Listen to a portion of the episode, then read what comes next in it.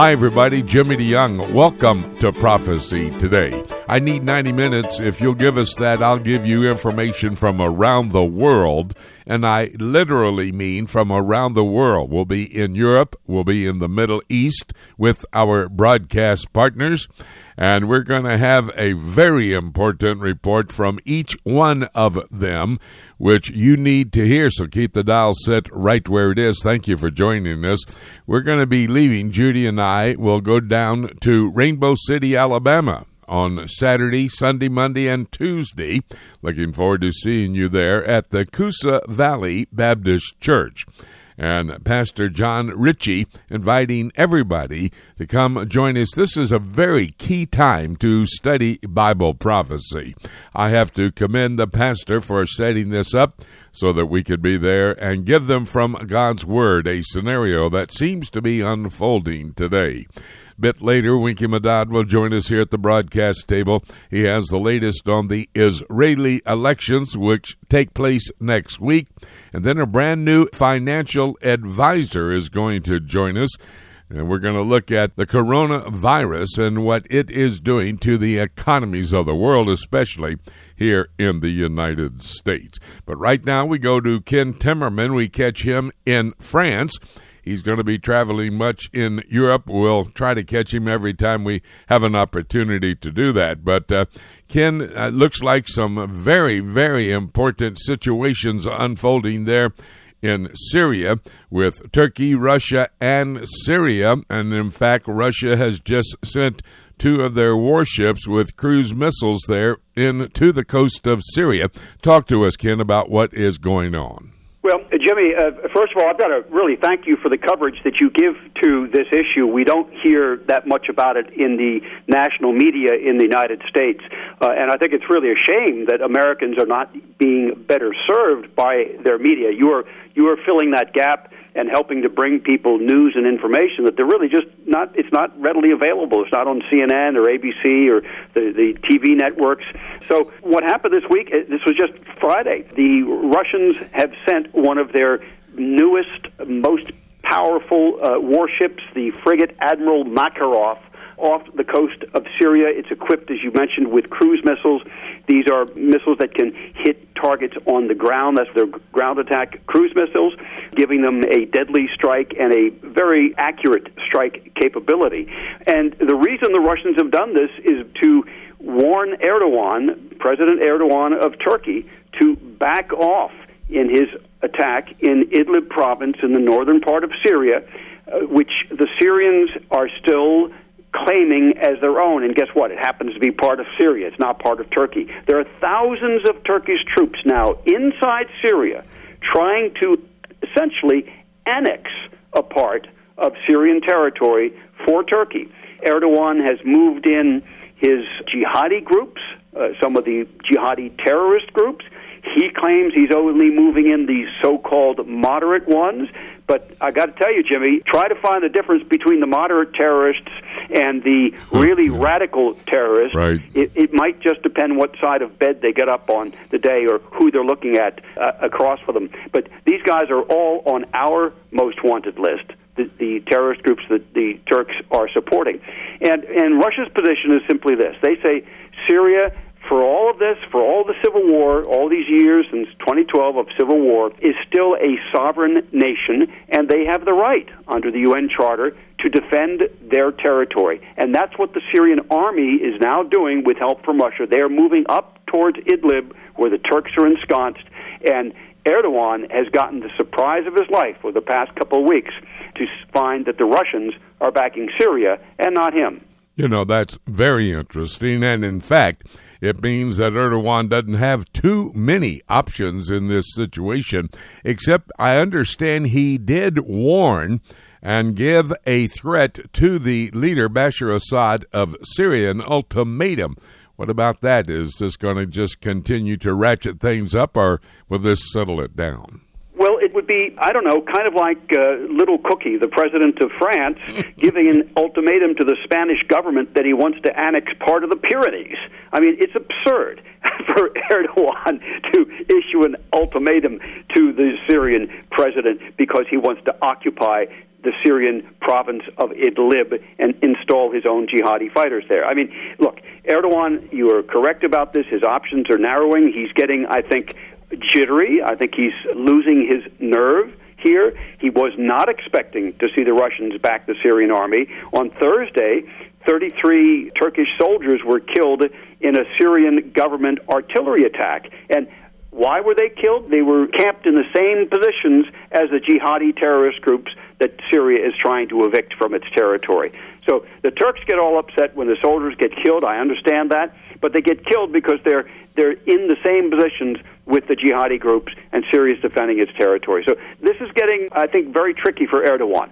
Yes, it is. Let me focus on another region there in the Middle East, Iran. They had elections earlier this week. Did it make any difference, the people going to the polls, or is it just the same old, same old? Well, you know, you can argue both sides of that. And let me tell you why. It will make a difference to the extent that fewer people voted in these elections than in any previous elections since the Islamic State of Iran has been in existence in 1979. So the elections were widely boycotted. The opposition groups have called for election boycotts for 25 years. And up until this year, nobody really listened to them. They thought, well, you know, this is for the parliament, the majlis. We want to have our people there. They do actually vote on a budget, and they bring back the bacon to their districts. It's you know, local politics or national politics, but bringing money back to the districts. And people said, okay, we want to have our guys in those seats. But what happened was that the Guardian Council, which is a group set up by the Supreme Leader that reports to the Supreme Leader that vets candidates, and we have to put air quotes around that word, vets candidates. What they do essentially is decide who they want to be in the parliament and who they absolutely don't want to be in the parliament. So they excluded 70 current members of parliament from an opposing political faction. Said, you can't run, you're not qualified to run for parliament, and about 69,000 other candidates who are trying to run.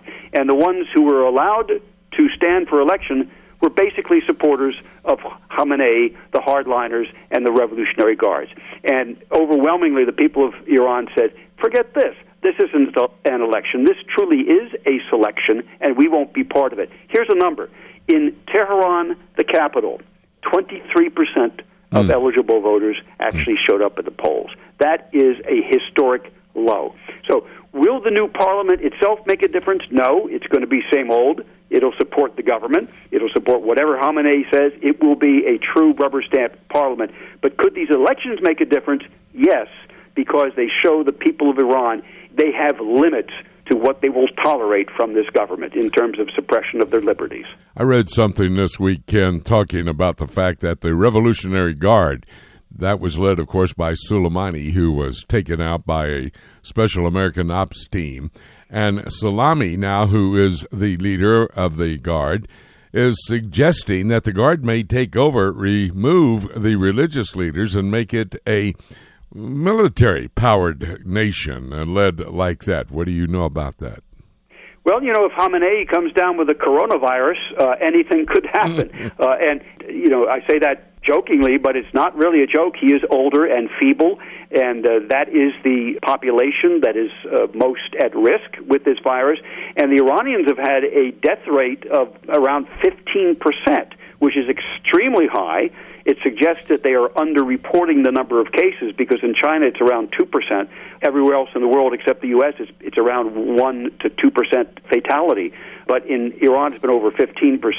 So the Revolutionary Guards leaders, I'm sure, are looking to see how they will position themselves when Khamenei dies, whether he dies from the coronavirus or something else. I don't see them launching a coup at this point.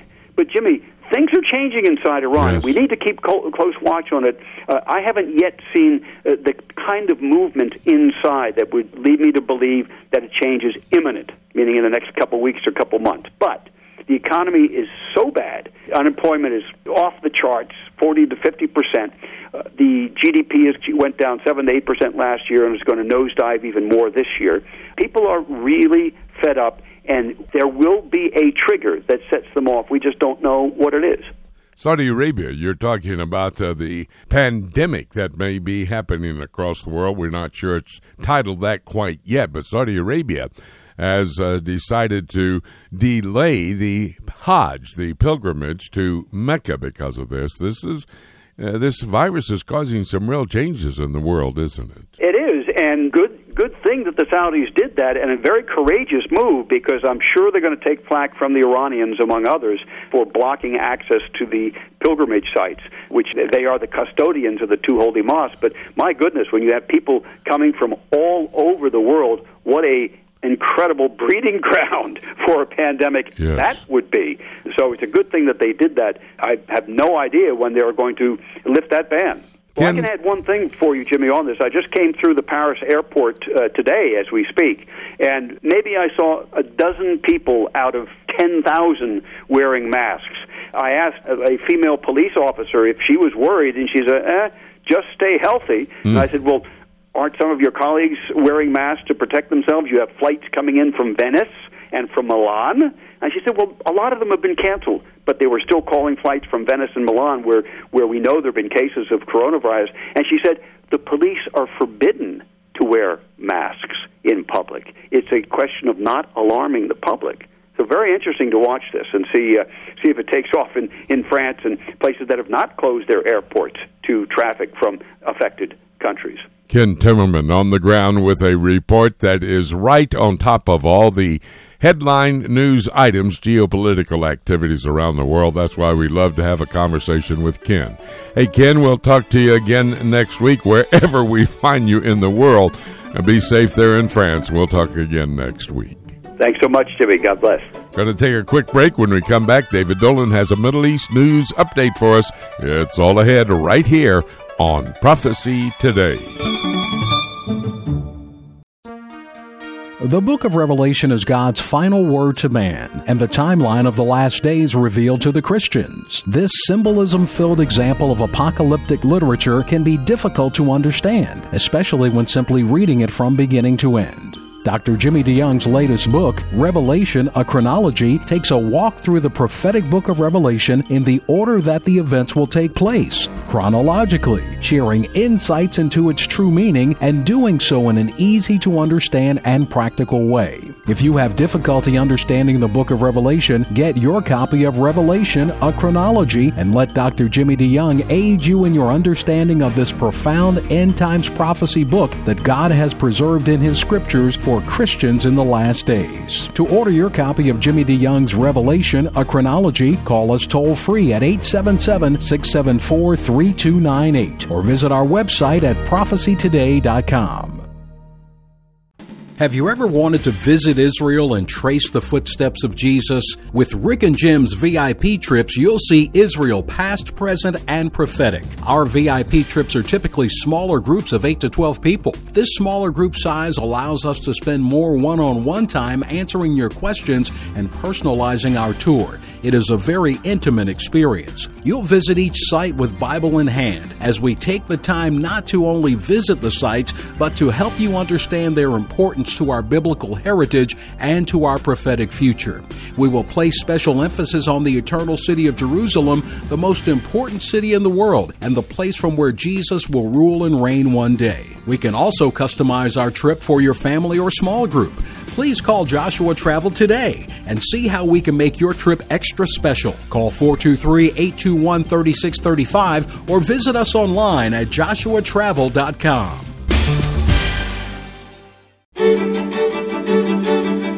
Hi, everybody. Jimmy DeYoung. Welcome back to Prophecy Today. We have a Middle East news update from David Dolan. He's standing by. We'll get to him in a moment. Coosa Valley Baptist Church is where we're going to be this Sunday and then Monday, Tuesday, and Wednesday. That's in Rainbow City, Alabama. And that's a location that I don't think we've been there before. We're looking forward to the time with Pastor John Ritchie. He's invited everybody to come and be a part of what we are going to be doing, studying the prophetic scenario that is found in God's Word. So if you're in the listening area, we know we have a couple of networks that you can pick up at that location. And if you are hearing me on one of those networks, please be sure to come and join us at the Coosa Valley Baptist Church, Rainbow City, Alabama, Sunday through Wednesday. All day Sunday, starting early in the morning. Well, David Dolan has a Middle East news update for us. He does this, and it's a great service to those of us who are students of Bible prophecy. That's one region of the world that is key in what does happen in the end times. So David is invaluable, serving as a journalist there for over 35 years and can give us great insight. Number of things to talk to you about, David.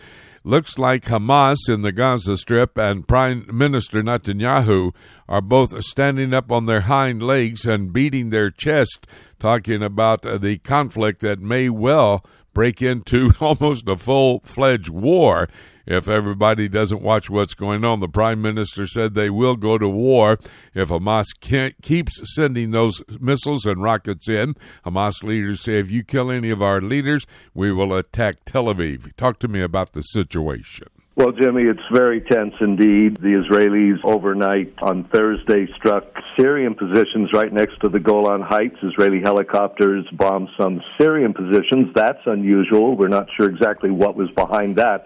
Earlier in the week, of course, we had the exchanges of rocket fire and Israel responding in Gaza, as you mentioned. But, Jimmy, it was mainly Islamic Jihad, not Hamas, that was behind that round of rockets. Nearly 100 rockets fired into Israel over 2 days. The Israelis struck back hard, hitting all sorts of positions, and the Prime Minister did say that even if it would mean postponing this coming Monday's election, the Israeli army and military would respond fully if these attacks continued. Well, we had a calm down after that. The rocket fire diminished and ended, and Egypt got involved and all of that. But what the Israelis are worried about, Jimmy, is that Iran is behind this. Islamic Jihad is, of course, their closest Palestinian ally. They basically run Islamic Jihad. The Israelis, in response, not only bombed Gaza, but they bombed an Islamic Jihad base that is jointly shared with Iran south of Damascus. There are Palestinians up there plotting and planning. In fact, they have Islamic Jihad's headquarters basically are outside of Gaza and are up there.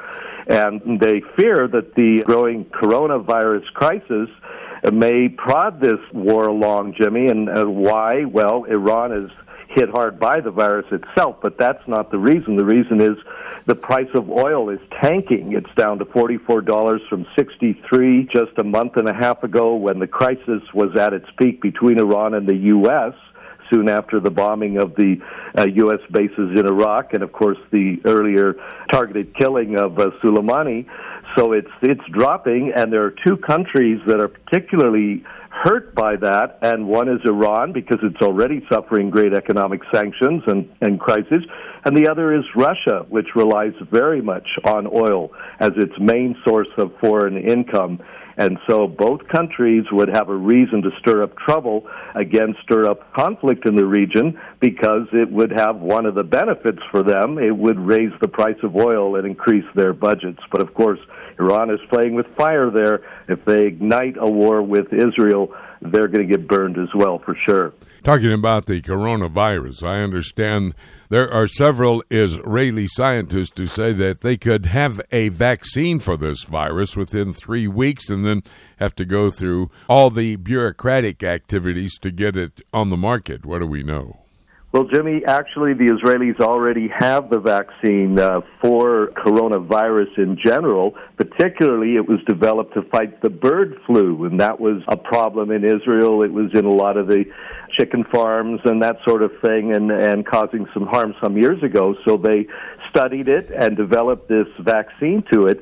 They now believe that it will work on the coronavirus. It's about the same transmission method as is the bird flu, they're saying. It has the same components, and they've been working feverishly to modify it slightly for human use. And as you say, they believe they could actually have this ready to go within about 3 weeks. But the testing, the approval process is, of course, much longer than that. I would say, though, Jimmy, if it turns out that it really continues to spread in the Middle East region, and it is spreading pretty badly in places, particularly Iran, but Israel has about 400 people under quarantine. Now, they're not all sick by any means. A lot of them have just traveled to Israel from other places that are heavily infected with it, Italy and South Korea and China in particular. But they do have cases, and of course they had some people on the Princess boat that was infected in Asia. So they would release it, I think, in Israel as soon as they can, and make it available for the rest of the world if indeed they want it or need it, and it looks like it will be needed. And the Jewish mind once again comes to the salvation of the basic world itself. God's blessed these Jewish people. David, talk to me about the Trump peace plan. It's been very provocative when it's been presented to the Israelis and also the Palestinians who have rejected it. But I'm hearing that there's a possibility the plan could actually take the Temple Mount away from the Muslims and give it to the Jews. In other words, they're going to transfer the site to Israeli sovereignty, remove the Jordanian custodial responsibilities, and end the ban on non-Muslim prayers. This could be a real change as it relates to the Temple Mount, couldn't it? Well, it could, Jimmy, but again, these plans, or what the peace plan would allow eventually, are just that. They're just proposals and plans. We certainly know the Arab world, the Muslim world, totally rejects any concept like that.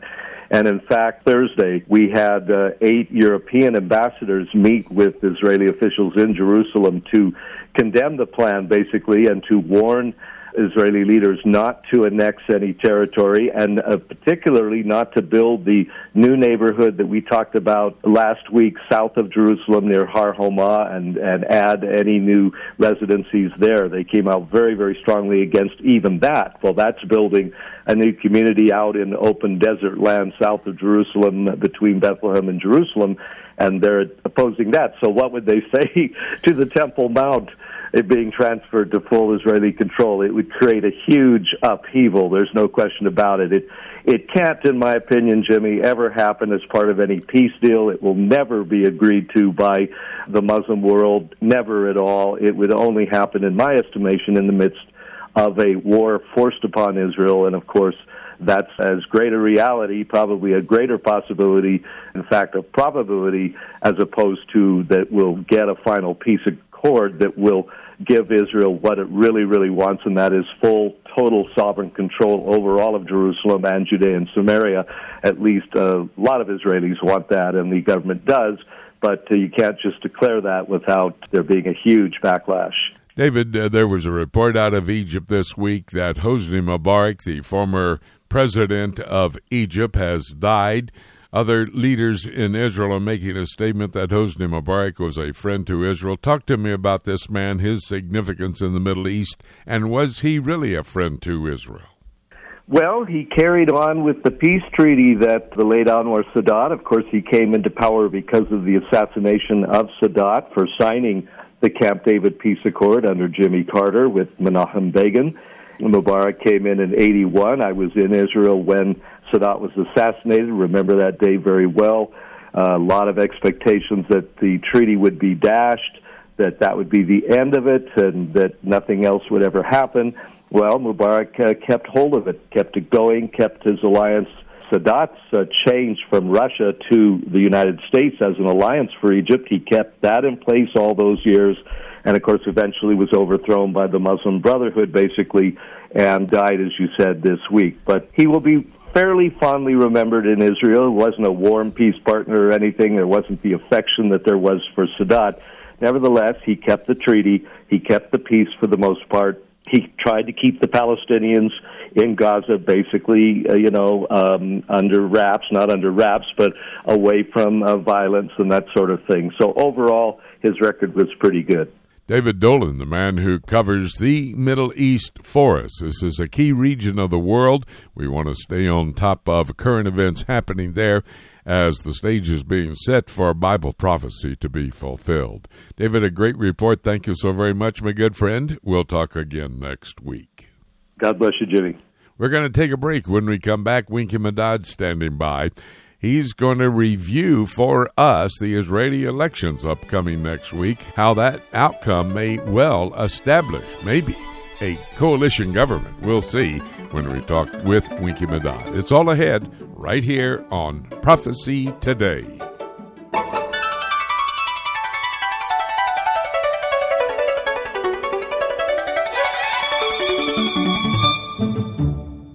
How do you like your news? You know, Jimmy, folks are listening to the news every single day, but sometimes they're getting that liberal bent, and we want them to have a different look at the news. Jay, that's correct. I have listened to ABC, CBS, and NBC when I returned from Jerusalem back to the United States, having just witnessed a news event in the Middle East, and hear the commentators over here speaking something almost different. That's why I write the Until newsletter, and it takes the leading news stories of the month. I give the absolute truth behind all the details in those headlines, and then we look at it from a prophetic perspective. I want to give you the insight from God's Word as to how the political is setting the stage for the prophetic to be fulfilled. And Jay's going to give you the phone number how you can get your free copy of Until the Prophecy Newsletter. Just give us a call at 8-PROPHECY-8.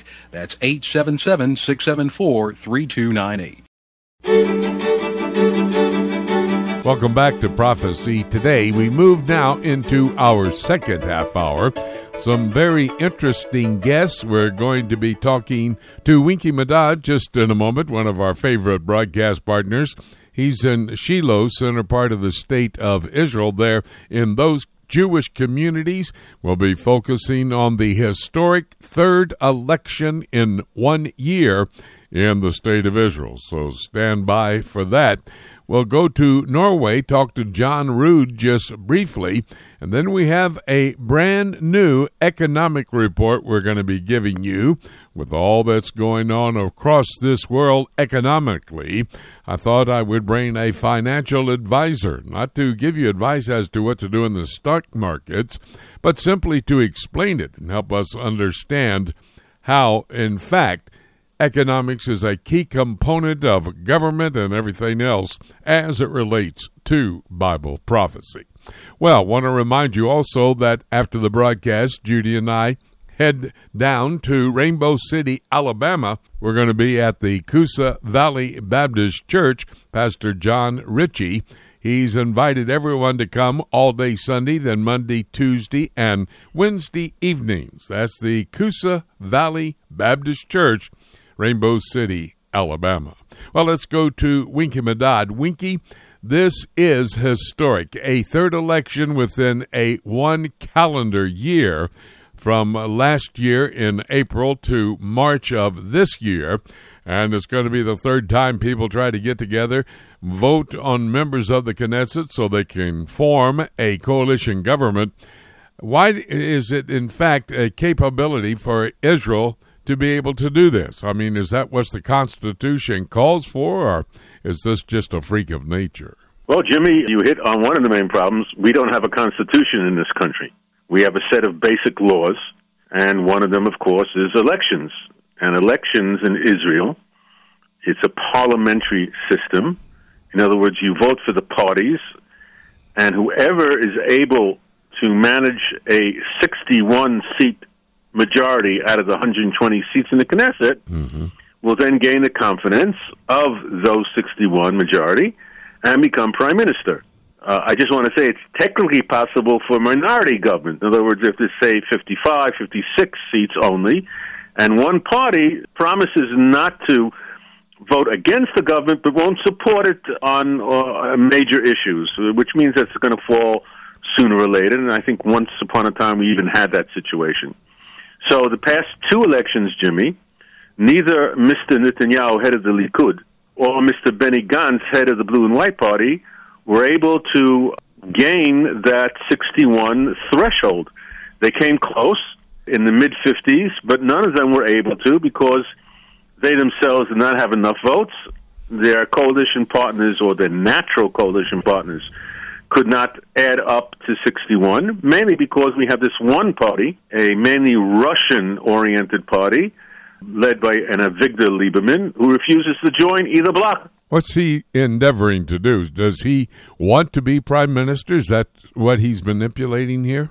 No, I don't think so. I think he doesn't have the capability to be the prime minister or to want to be the prime minister. The best that I can guess, Jimmy, I did talk to him briefly a month and a half ago, but I don't think he likes Mr. Netanyahu very much.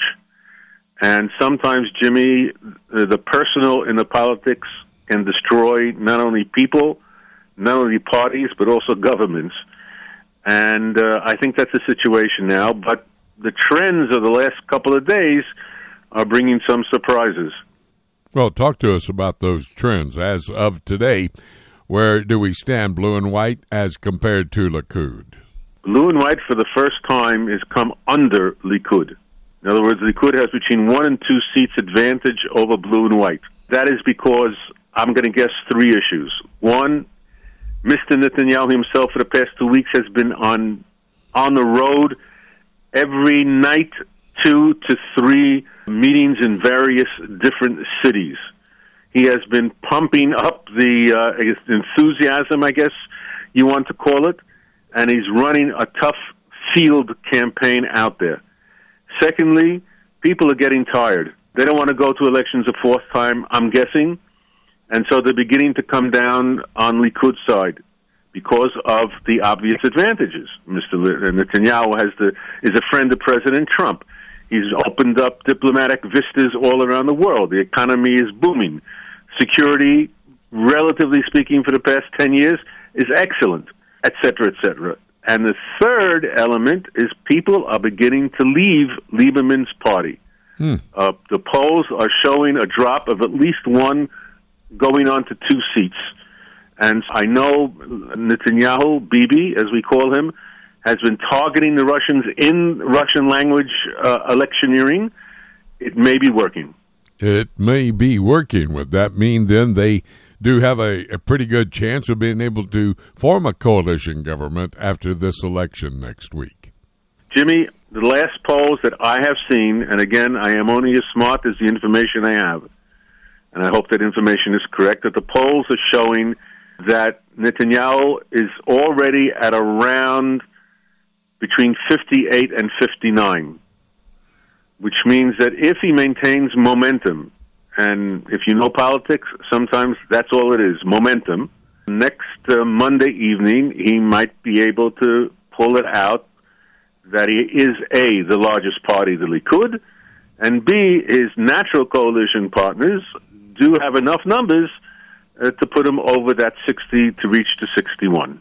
Now we're talking, in case you are wondering what Winkie was referring to, when he said 58 or 59, that means 58 or 59 members of the Knesset, basically parties with Knesset members in them, joining together into a coalition that are saying they're ready to go for Bibi Netanyahu as the next prime minister.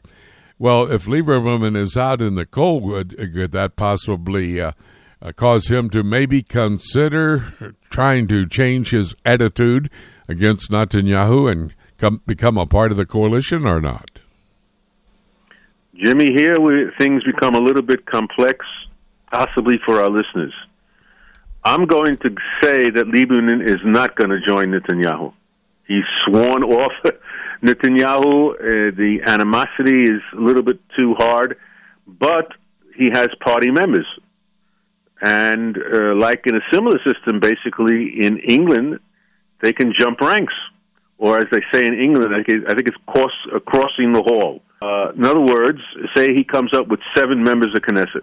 Who can say that 2 might break off and go over to Likud? Mm-hmm. Just recently now, we had 1 member of the Blue and White Party from the Ethiopian community who left and joined Likud. And he's on their list now, in between the second and his third election. Some members may, as we say in America, jump ship.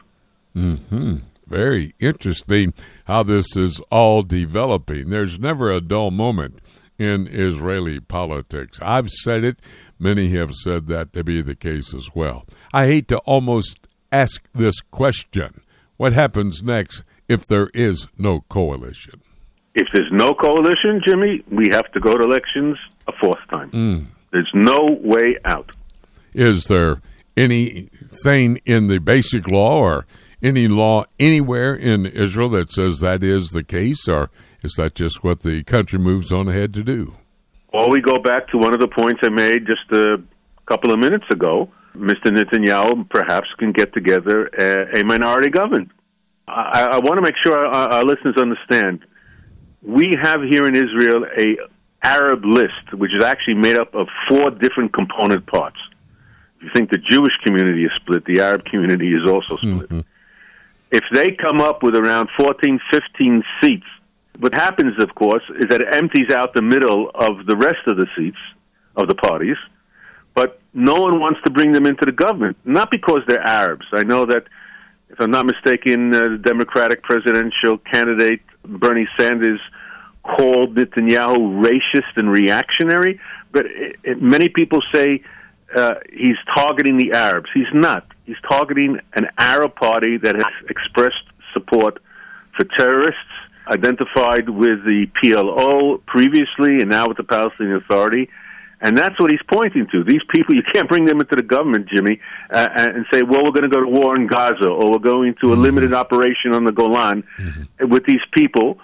Some of their previous members, like Azmi Bashara, has fled the country because he's a spy for the Hezbollah. So there's a security aspect here, not only elements of maybe they're a different religion, maybe they're a different ethnic community. That's not the point. The point is Israel's military and security needs not to have this particular Arab party in government. Now, what about that minority government you were talking about, though? Well, again, as I said, maybe Lieberman will say, I don't want to, I can't think of it, but I have to be fair to you and the listeners. He could say, I cannot see the country spending another 3 billion shekels on elections, so I'm not going to vote against the government, and therefore there's a minority government, because there, say there's 57, right? And blue and white comes up with, say, 40-something, and Lieberman, whatever votes he has, says, I'm not voting against. But that's very delicate, very uneasy, sits the crown, I think, if I'm quoting someone from Shakespeare. And I don't think Netanyahu would like that, but he probably would go along with it because it's the best way going. Winkie, what about the elephant in the room, the court appearance for Prime Minister Netanyahu pretty quickly after the elections? Is that going to change anything at all? In my opinion, no, because it's basically perfunctory. In other words, he shows up, they read off the charge sheet. Mr. Netanyahu says, I'm innocent. And then they go into recess for a couple of months before the trial starts. These things take a year to 2, these type of trials. It's not a murder trial. It's very economic. It's very bureaucratic. Who said what agreements were, and therefore can be very complicated and take a long time. And as I told some of my friends, I said, if you think that Bibi cannot run the government and show up in court, I think he's doing very good in every single else, in every area he's working. Yeah. Why can't he take time off a couple of hours a week to show up in court? Yeah, absolutely. Well, it looks then like it may be a coalition government coming into place after next week's election. But if you think it was difficult explaining before the election, wait till after it's over. And, Winkie, I'm going to ask you to do that with us next week. Just kind of help us to see how everything did come out, what the possibilities for that coalition government may be. Winkie, thank you so very much. Great insight you bring to the table. The election of a leader of the state of Israel, the Jewish state of Israel, is key, especially in the prophetic scenario that is found in God's Word. Thank you, Winkie. We'll talk after the elections next week. Jimmy, thank you for having me on, despite and I apologize to the listeners, for the complexity of the issue, but you and I try our best. Again, thank you very much for having me on. Goodbye to you and our listeners. What a very important report from Winkie Medad looking at the upcoming elections, the third election, by the way, in 1 year in Israel. Winkie will come back, of course, next week, and we'll talk about the results of the election this next week. Right now, we're going to John Rude. Now, we're not going to have a European Union update because John is so tied up. He's meeting with a group of businessmen, somewhat of a think tank operation, and they're there in Norway. And I wanted to just grab him for a moment because Norway, though it is in the continent of Europe, it's not actually in the European Union. John, I know that you're really tied up in this think tank situation, your capability of giving great counsel to these leaders because of your relationship with the European Union and, of course, living there in Brussels, Belgium for many years. I would love to have you in a think tank as well so I can understand their interest in you being there. Talk to me just about Norway. I said it was not in the European Union. Actually, what is Norway? How are they related, if any relationship, to the EU? Yes, thank you, Jimmy. I'm glad to share on some of these aspects. Indeed, the business people, they like the way I think, and so it's good to be able to impart. Norway is a very special situation in Europe.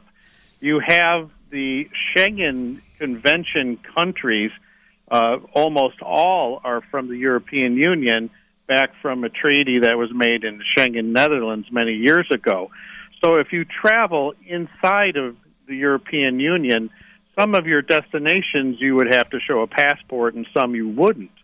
So, for example, flying from Brussels to London, the United Kingdom, of course, now with Brexit, they're out of the European Union, but at that time they were not a Schengen country. But you could fly from Brussels all the way to the Canary Islands and never have to show a passport because of the Schengen Convention. So the interesting special situation here is that Norway is a Schengen country, so there's actually EU border guards, essentially, that when you cross into Norway and enter Norway, you are at the same time receiving permission to travel into almost virtually all of the European Union nations, certainly all that are in the Schengen Convention countries. So it's something that the EU has various levels, various speeds is the way it's described, various speeds of Europe.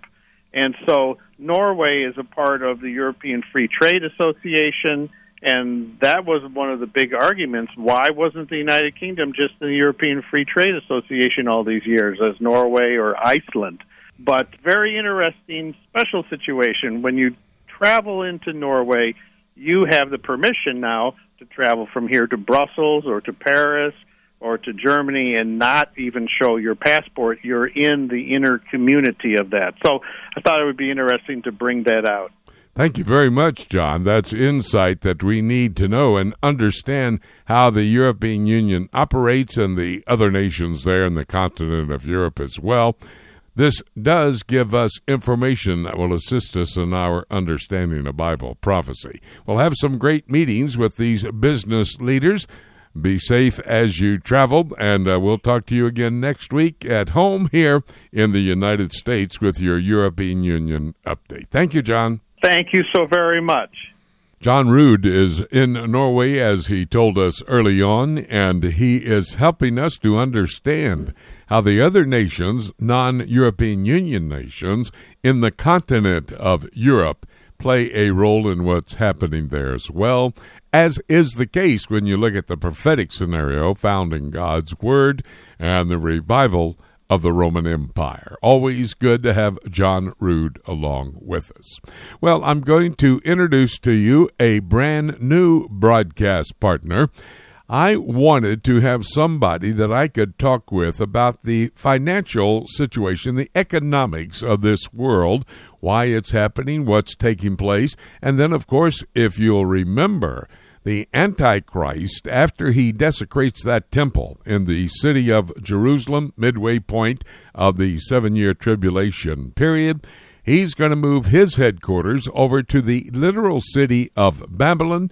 Babylon, located on the shores of the Euphrates River, about 58 miles out of downtown Baghdad, there in Iraq.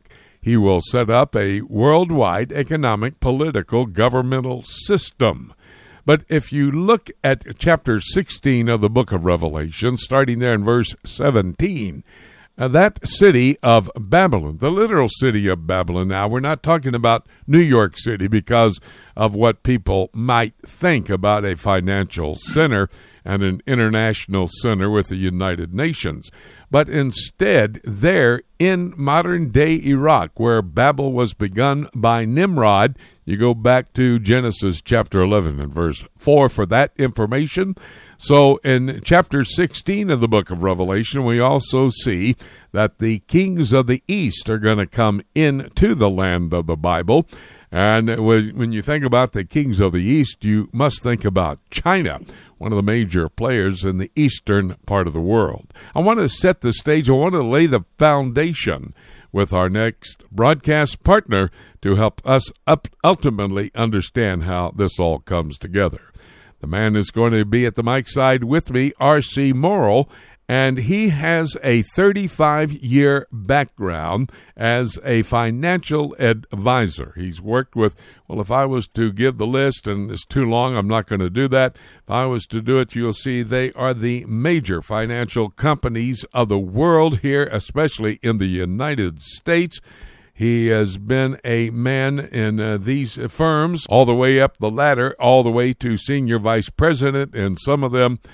And, R.C., I just know that there's a lot of questions. I'm somewhat of a layman. Now, let me just say I do have two stocks. My son encouraged my wife and I, Judy and I, to purchase early on the Facebook stock, and we were able to do pretty good on that. And then my father gave us a stock, an airline stock, that he gave to us just before his death, and you know, but I enjoyed just kind of having a little fun. I'm not a big stock man, but I enjoyed having a little bit of fun with those stocks. And let me ask you just the very beginning. This is Economics 101. The stock market has lost about 2,000 points. Now, how does that happen? Just tell me, explain it to a layman how that does take place. You know, Jimmy, mostly what we're seeing, especially this past week, is uncertainty and fear. And those are two things the market always reacts rather violently to. This stock market has seen three 1,000-point drops in the past few days, which we really haven't seen this type of volatility since the 2008 financial crisis. So there's definitely people on edge. You know, as of Wednesday night, the market was down a little over 8%. With Thursday's drop, we were down a little over 10%. From the high, meaning we are officially in correction mode. We're in a market correction. 10% defines a market correction. But keep in mind that a bear market only occurs with a 20% correction, so we're still a long way from that. R.C., let me ask this so I can really understand it. You're talking about the stock market has lost about 3,000 points in the last couple of days. How do they lose? What do investors, they just decide to sell their stocks and get out of the market? Is that basically what it is? Fear governs a lot of the individual investors, but for institutions like banks and hedge funds, Jimmy, algorithms will trigger computer selling, which is rapid-fire selling, and that'll cause a huge drop in prices. I think most individual investors are kind of on the trying to decide what to do with everything happening so quickly.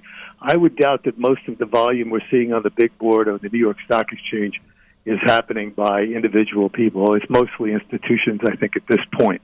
Now, what about the media? I understand the media, some refer to it as the fake media, but they are a great influence in our world. Do they have influence on the stock market as well? Yeah, the media has a major influence because of 24/7 headlines. And since most of the mainstream media is progressive, negative headlines are nonstop. I mean, Rush Limbaugh commented on Tuesday that the left will weaponize the virus against the president, hopes it will weaken the economy and put a Democrat in office. In other words, they're willing for the country to suffer a recession in order to get rid of President Trump.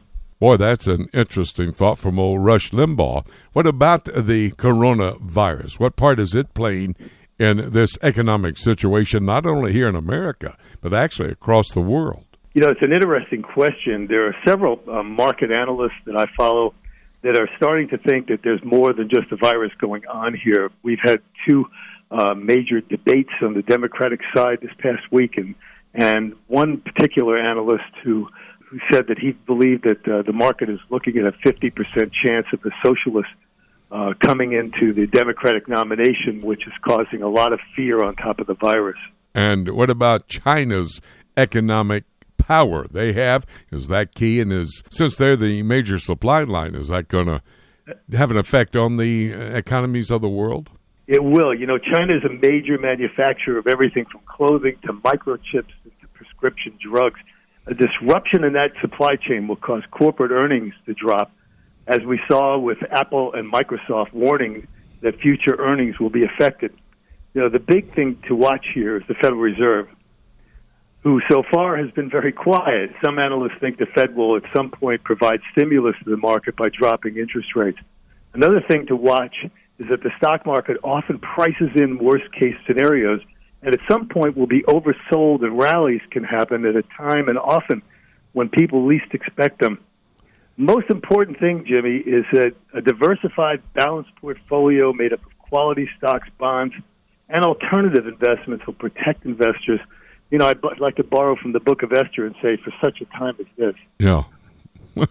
That's an interesting connection to that wonderful Book of Esther. I had the opportunity on Wednesday night to sit and watch President Trump make his speech about the virus situation, not only in China, but over there in Japan, in Italy, in Iran, and here even in the United States. Did you get a chance to watch that, R.C.? I did, absolutely. And to me, I'm a fan, so I found the president's words to be quite good. The problem is that the media is trying to spin it in negative ways, as they've done with pretty much everything else he's done. So while we had a good task force trying to do the best they can, it'll never be enough for the left, and so they're trying to spin it in a negative way. You know what? I really can't find the answers. I wanted to talk about the subject of this virus, the coronavirus, but never could find what I might thought to be the truth. You hear something from a United States senator, there's 50,000 deaths, and then out of China comes the word there's about 2,700 to 3,000 deaths. And then when you look at the situation here in the United States, what did the president say? I think he said something like 50 or 60,000 deaths from just ordinary flu. So you don't know what to believe. It's pretty difficult, but we do have to continue to trust in the Lord to realize how we're going to come through this and ultimately come to what Bible prophecy calls for, aren't we? Yes, that's exactly right. That is absolute, that is for sure. Well, R.C., thank you. Man, you have just given us a bit of insight. This will not be the only time that we have a conversation. I wanted to lay a basic foundation for our discussions. I think we've done that. You've helped me to better understand, and if I can understand, I'm sure all of our smart listeners will be able to understand as well. Thank you, R.C. Appreciate it. We'll talk again real soon. Thank you, Jimmy. God bless to everyone listening. Want to remind you also that after the broadcast, Judy and I head down to Rainbow City, Alabama. We're going to be at the Coosa Valley Baptist Church. Pastor John Ritchie, he's invited everyone to come all day Sunday, then Monday, Tuesday, and Wednesday evenings. That's the Coosa Valley Baptist Church, Rainbow City, Alabama. We're going to take a break, and when we come back on the other side of the news, David James standing by. I'm going to have a conversation with him about miracles. You do not want to miss that one either. It's right here on Prophecy Today.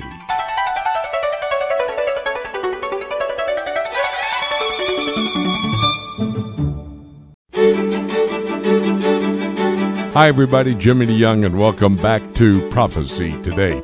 I've got about a half hour left. If you'll stay tuned, you'll get every bit of the information that I wanted to pass along to you coming from our broadcast partners, Ken Timmerman in France, John Rude over there in Norway, and Winkie Medad in Israel. We're so thrilled to be able to have these broadcast partners give us insight into the current events. You can listen to them, and if you missed any of them, go to my website, prophecytoday.com. There, go to PTRN, Prophecy Today Radio Network. You'll be able to see that they've been archived. You can listen to these reports at your convenience. Right after the broadcast, Judy and I head over to Rainbow City, Alabama. The Coosa Valley Baptist Church has invited us for a 4-day prophecy conference, Sunday through Wednesday, all day Sunday, and then Monday, Tuesday, and Wednesday evening. We're going to be looking at current events in light of biblical prophecy. This is a key time in the history of our world. Today, we need to understand the prophetic scenario found in God's Word. Pastor John Ritchie invites you to come join us as we study the prophetic Word of God. We now bring to these microphones David James. David and I have a conversation every week. We look at an issue that is confronting the body of Christ, the church, we as Christians. And David and I tried to give you a biblical perspective on the issue so that it will help each and every one of us be able to walk daily with the Lord on a biblical principle-driven type of life. We're going to do that again with David. David has just returned home after almost 3 weeks of international ministry in Uganda and Ethiopia. And now he's trying to work at getting over an 8-hour jet lag that is upon him. David, let me just ask you about that. I'm not going to ask you about the jet lag. I know what that is. But about the plane coming back, was it totally full? What about the coronavirus and its effect on the airlines industry? Did you recognize that? My plane that came from Frankfurt to Chicago was not full, and so I was able to have 3 seats to myself and be able to get some sleep on the way home. And then one of the guys who was in the conference with me in Ethiopia, he flew from London to Houston, and he said his plane was only about 1/4 full, so that was actually pretty unusual for us. Did the conference go well? I know that you mentioned you had maybe 30 people there. But that's key. It's not. We're not in America where the big conferences take place. We're in Ethiopia where the Christian leaders can come together. How was the conference? How did it end up? Well, it was really great, Jimmy. You know, just to give you an example of some of the things we run into when we're teaching overseas, I taught God's plan through the ages, and that concludes with a quick overview of the book of Revelation and the Lord establishing his kingdom of righteousness. And afterward, there was this dear lady who came up to me to say that she had been terrified to read Revelation, but with a huge smile on her face, she told me she now has hope. And, you know, it's this kind of thing that makes all the very tough international travel completely worth it. And another reason this particular course is so important is that with the extreme charismatic movement being a serious problem all over Africa, there is very little good Bible teaching at all. And within the Pentecostal and charismatic movements, the emphasis is on the responsibility of the church to establish the kingdom right now, which it cannot do. And then there's the emphasis on signs, wonders, and the prosperity gospel. Well, that leads us into our main topic for the week, which I wanted to discuss because I know you teach a course on signs, wonders, and the charismatic movement, and you did that in Uganda this last year. As you said, it's a serious problem there, so let's think about that for a few moments. Well, it's definitely a problem, and almost every one of my students in Uganda had some experience with this, either having grown up in it or some family and friends who belong to either a Pentecostal or a charismatic church, and many have been in meetings where people believe the sign gifts of the Spirit are being practiced.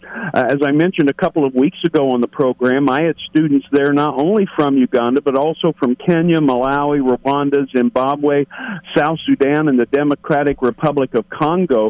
So this was a good cross-section of Christianity in Africa. And when it comes to teaching the Bible, a major problem is that either the charismatic teachers use the same handful of verses over and over again, or they twist other passages to mean something completely different than what was intended by the biblical authors. And this is the problem not only in Africa, but I run into it all over the world. For example, just a few days ago, I was in a theological discussion with someone in a Facebook group, and one of his comments was that you couldn't take the Bible literally and come to the conclusion that God isn't giving the sign gifts today. And when we say sign gifts, we mean things like tongues, interpretation of tongues, prophecy, the gift of healing, and so on. And my response to him was, that is exactly how I come to this conclusion after studying the Word of God for over 35 years by using a literal, grammatical, historical method of interpretation, something we do each and every week on this program. Well, David, you and I had already decided to discuss this topic a few days ago. And then I understand when you got home from your trip, you had received a letter from one of our listeners who had heard us discuss the issue before. And he is persuaded that the Holy Spirit does continue to give those sign gifts to the church. Your thoughts? Well, it's interesting how the Lord puts things like this together, Jimmy. You know, we're always thankful when our listeners take time to write, whether they agree or disagree with us. And I don't want to give too many details that might reveal this listener's identity, but I think we can discuss his concerns without doing that. And I would guess that there are other listeners out there who might agree with him as well. So first, I want to say that although he disagrees with us, his letter was very kind and thoughtful. And he began by writing this. I have listened to your commentary on the Prophecy Today show with Dr. Jimmy DeYoung for some time. I have found many of your comments to be helpful in my own Christian growth. Thank you for your research in preparing comments on contemporary issues. Thank you for your clear analysis in our world from a biblical perspective. So he didn't really have a harsh axe to grind in this. And then he went on to give some details about his personal testimony, about how he came to know Christ as Savior, and then how he came to embrace the Pentecostal understanding of the gifts of the Spirit. He's an older gentleman who had been saved as a young boy in a series of revival meetings in a church that teaches the sign gifts had ceased by the end of the apostolic era.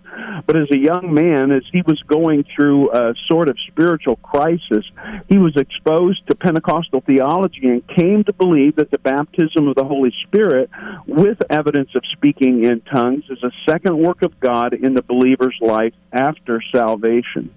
You know, as I read the letter, which you typed out and sent to me, there were several things that caught my attention. So I wanted to take a moment and discuss a couple of those with you. One was that he wrote, and let me quote here, "The book of Acts does indicate the baptism of the Holy Spirit is a subsequent experience of salvation." Well, Acts is structured around the expansion of the gospel into the known world, following the pattern that Jesus talked about in Acts 1:8, where he says, "You shall receive power when the Holy Spirit has come upon you, and you shall be witnesses to me in Jerusalem and all Judea and Samaria and to the end of the earth." So in Acts 2, on the day of Pentecost, there were Jews in Jerusalem from all over the world, and when the Holy Spirit came upon those in the upper room, they spoke in the languages of those Jews from the nations. But the Jews from Jerusalem and Judea couldn't understand them. So tongues on that day became a sign of the day of the Lord's judgments as prophesied in the Old Testament and as confirmed by Peter.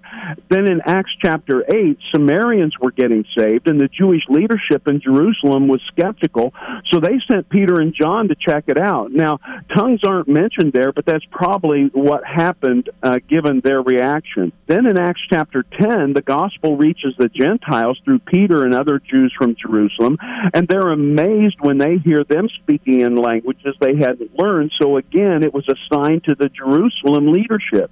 And then finally in Acts 19, Paul finds Jews in Ephesus who were baptized by John the Baptist, and they spoke in languages they hadn't learned after believing the gospel of Christ. Now, those are the only instances of speaking in tongues in the book of Acts. There's only three, and then probably the fourth one in Acts chapter 8. So it's not that everyone spoke in languages they hadn't learned. It was a sign of judgment in Acts 2, and then a sign to the apostles that God was expanding his work to the world in chapters 8, 10, and 19, and thus setting Israel aside during the church age. And so again, I would say it was a sign of judgment against the nation of Israel.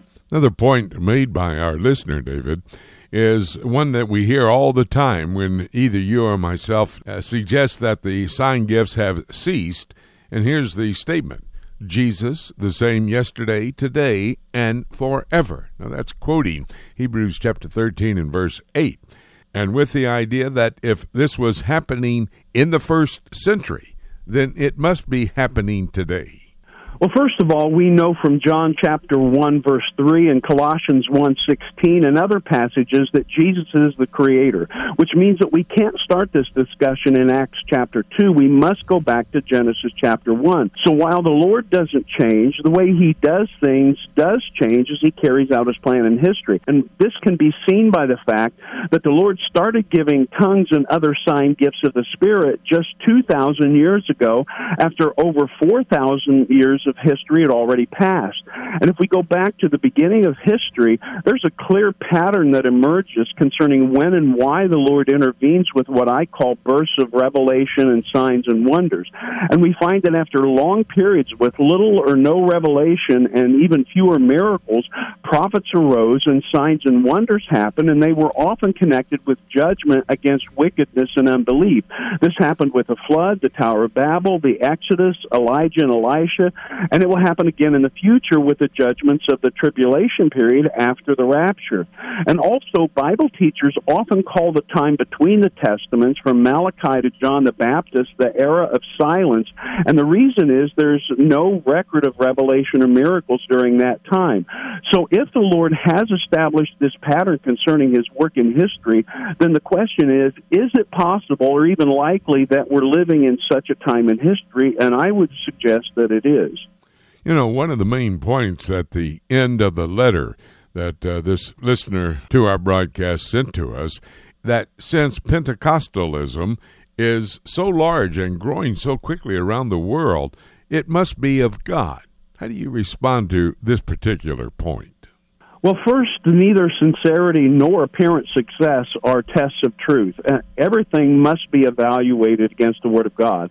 If sincerity were the test of truth, then what about over 1 billion sincere Catholics, or over 1 billion sincere Muslims, and over 1 billion sincere Hindus? Sincerity is just not a test of truth. For example, in the Philippines, the fastest-growing segment of Christianity is the Roman Catholic Charismatic movement, and there is a convergence of the Charismatic movement and Catholicism in many places around the world. This is a problem. And in my course on signs, wonders, and the charismatic movement, I demonstrate that the claims of the charismatic movement just don't match up with the Word of God and what happened in the first century. For example, when I go through 1 Corinthians chapters 12, 13, and 14, I've identified 21 rules and principles that must govern the use of tongues in the church, and those just aren't being met today. And these include that they must be real languages, only 2 or 3 can speak in a given church service, and then only one at a time, and only with an interpreter. And in fact, women are forbidden from speaking in tongues or prophesying in the church in that context in chapter 14. Also, if someone claims to be able to heal, then I will pay their travel to anywhere in the world to heal a child with a cleft palate, Down syndrome, a missing limb, or other congenital birth defect, with the stipulation that if they fail, they'll give me back twice the cost of the ticket. This is very serious business, and I take it very seriously. Wow. That's a very interesting offer. I really doubt if anybody will take you up on it. Well, this is key, and this discussion, I believe, was very important for our listeners today, especially the one who sent us the letter. Let me just say, we did not even go into the fact that Satan and the Antichrist and the false prophet, the Satanic Trinity, according to Revelation 13, Revelation 16, verses 13 to 16, will also be involved in signs, wonders, and miracles. That's what brings all the world to the city of Jerusalem, ultimately, for the campaign of Armageddon. That's another discussion for another time. But David, this was key. Thank you for your research. Thank you for interacting with me about it. We'll do something similar next week. Thanks so much, Jimmy. It's always good to be with you. Going to take a quick break. When we come back, I'm going to bring together all the reports from our broadcast partners, and then we'll take a look at the book. It's all ahead here on Prophecy Today.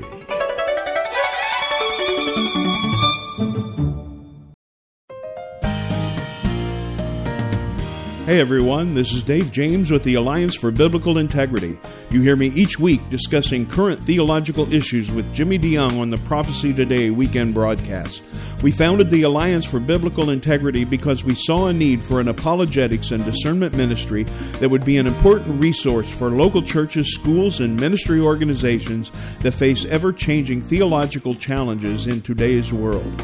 I teach many different courses and seminars in the United States and around the world and can tailor the seminars for Sunday schools, Bible studies, and church services, and the courses for weekend conferences of 6 to 10 hours. For more information, you can go to the ABI website at biblicalintegrity.org. That's one word, biblicalintegrity.org, and click on Courses and Seminars on the main menu. You can also contact me personally through the contact page on the ABI website. I look forward to hearing from you. Have you always wanted to visit the land of Israel? Imagine what it would be like to walk in the footsteps of Jesus. With Joshua Travel, you can visit Israel past, present, and prophetic. The Bible will come alive as you see places like the Shepherd's Field where our Lord was born, Caesarea Philippi, Cana of Galilee, Capernaum, the Garden of Gethsemane, and the Garden Tomb. You'll even experience an exciting boat ride on the Sea of Galilee. You'll visit each site with Bible in hand as we take the time to not just visit the sites, but to help you understand their importance to our biblical heritage and to our prophetic future. We will place special emphasis on the eternal city of Jerusalem, the most important city in the world, and the place from where Jesus will rule and reign one day. Call Joshua Travel today at 423-821-3635 to find out more about this trip of a lifetime, or you can visit us online at joshuatravel.com. It's time right now here on Prophecy Today for us to take a look at the book. On Prophecy Today weekend, we went around the world to make contact with our broadcast partners and to get their reports on current events around this world today. We went to France, for example, to talk with Ken Timmerman, Norway, in a conversation with John Rude, and then Israel, we talked with Winkie Medad about the upcoming elections. All of our broadcast partners, those in overseas locations and the ones here in America, always bring details to us on these events that no one else is covering. These reports are key to those of us who are students of Bible prophecy. If you missed any of the reports, please go to my website, prophecytoday.com. Then go to PTRN, Prophecy Today Radio Network, where you'll find the archived editions of all of my broadcast conversations. You'll be able to listen to them at your convenience at prophecytoday.com, Prophecy Today Radio Network. Be sure to tell a friend they need to hear these reports as well. Well, today on the broadcast, we talk with my broadcast partners about a number of issues. For example, in France, we got a hold of Ken Timmerman. We talked about Turkey and Russia at war in Syria. Remember, the United States pulled out of Turkey a couple of months back. That was then leaving a vacuum, which Turkey was able to fill immediately. They wanted to go into Syria because of the Kurds. We have Kurds in Iran, Turkey, Syria, and Iraq. And the ones in Syria are the ones concerning Tayyip Erdogan, who's the president of Turkey. He's much concerned they come in and try to take him down. By the way, there were 30 Turkish military personnel killed this week. Erdogan got on the phone immediately. He called Vladimir Putin, asked him to stop killing his military personnel, and then he called President Trump, and he said, can you deal with Russia and Syria on this situation? We don't want to go to war. Well, the Bible does say that they will come as a coalition, not in a conflict, but as a coalition to try to wipe Israel off the face of the earth. That is down the road. It's absolute. God's Word says it. That's the books of Daniel and Ezekiel, Ezekiel 38, Daniel chapter 11.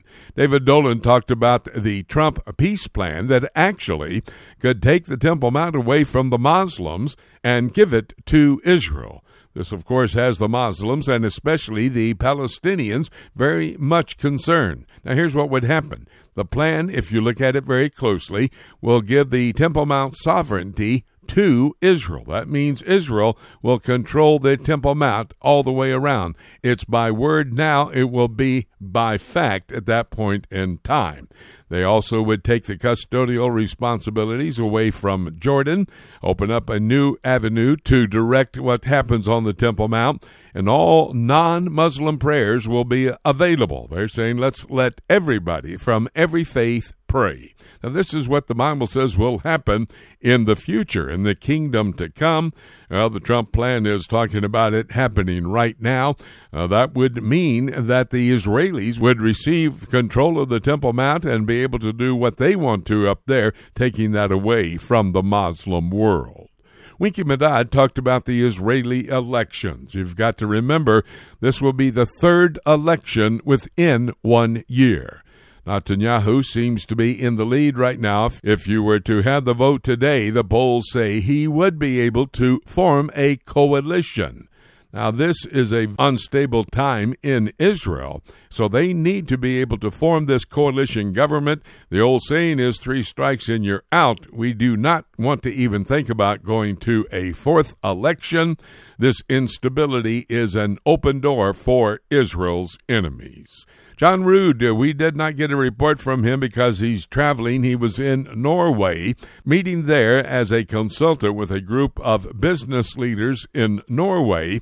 But we did talk about the fact, though Norway is not in the European Union, they would be a part of that revived Roman Empire. That whole continent has to come back to power, according to Daniel chapters 2 and 7. We had a brand new broadcast partner with us, R.C. Morrill. He is a financial advisor. We brought him on the broadcast. He knows Jesus Christ as Lord and Savior. He has been listening to our broadcast for over 10 years, a supporter of our ministry. And I thought it would be great for him to come on and explain the impact of the coronavirus on the United States and world economies. This is a very important issue to deal with, especially in the last days. Economics is key in the end times. For example, in Babylon, the Antichrist will set up a one-world economic, political, governmental system. That's Revelation chapter 18. Chapter 13 says that anybody who is going to buy or sell will have to have a mark on their forehead or the back of the hand. And it is interesting that in chapter 16 of the book of Revelation, in verse 12, the kings of the East, now that would be China, the kings of the East are going to be in partnership with the Antichrist located in Babylon. Boy, that is looking like what the scenario is unfolding to be today. As you study God's prophetic word, we can recognize where indeed we are in God's time for the future. Looks like we're right upon it. And let me just talk about what David James and I had to discuss. We discussed miracles. And there are many people say, well, can't the Lord perform miracles today? The answer is yes. We do not tell God what he can do. We simply tell you what he says. And there are 4 verses in the Scriptures, Matthew 24, verses 4, 5, 11, and 24, that says deception will be a way that the Antichrist will take over the world. Now, not only can the Lord perform miracles, Satan, Antichrist, and the false prophet can perform miracles as well. Revelation chapter 16, verses 13, 14, and 15. What should we do about the satanic activity that seemingly is increasing in our world as we get closer to the time of the return of Christ? Ephesians chapter 6, verses 10 to 18. Put on the whole armor of God that you be able to stand against the devil in the last days. And remember James chapter 4, verse 7. Draw nigh unto the Lord, and the devil will have to flee from you.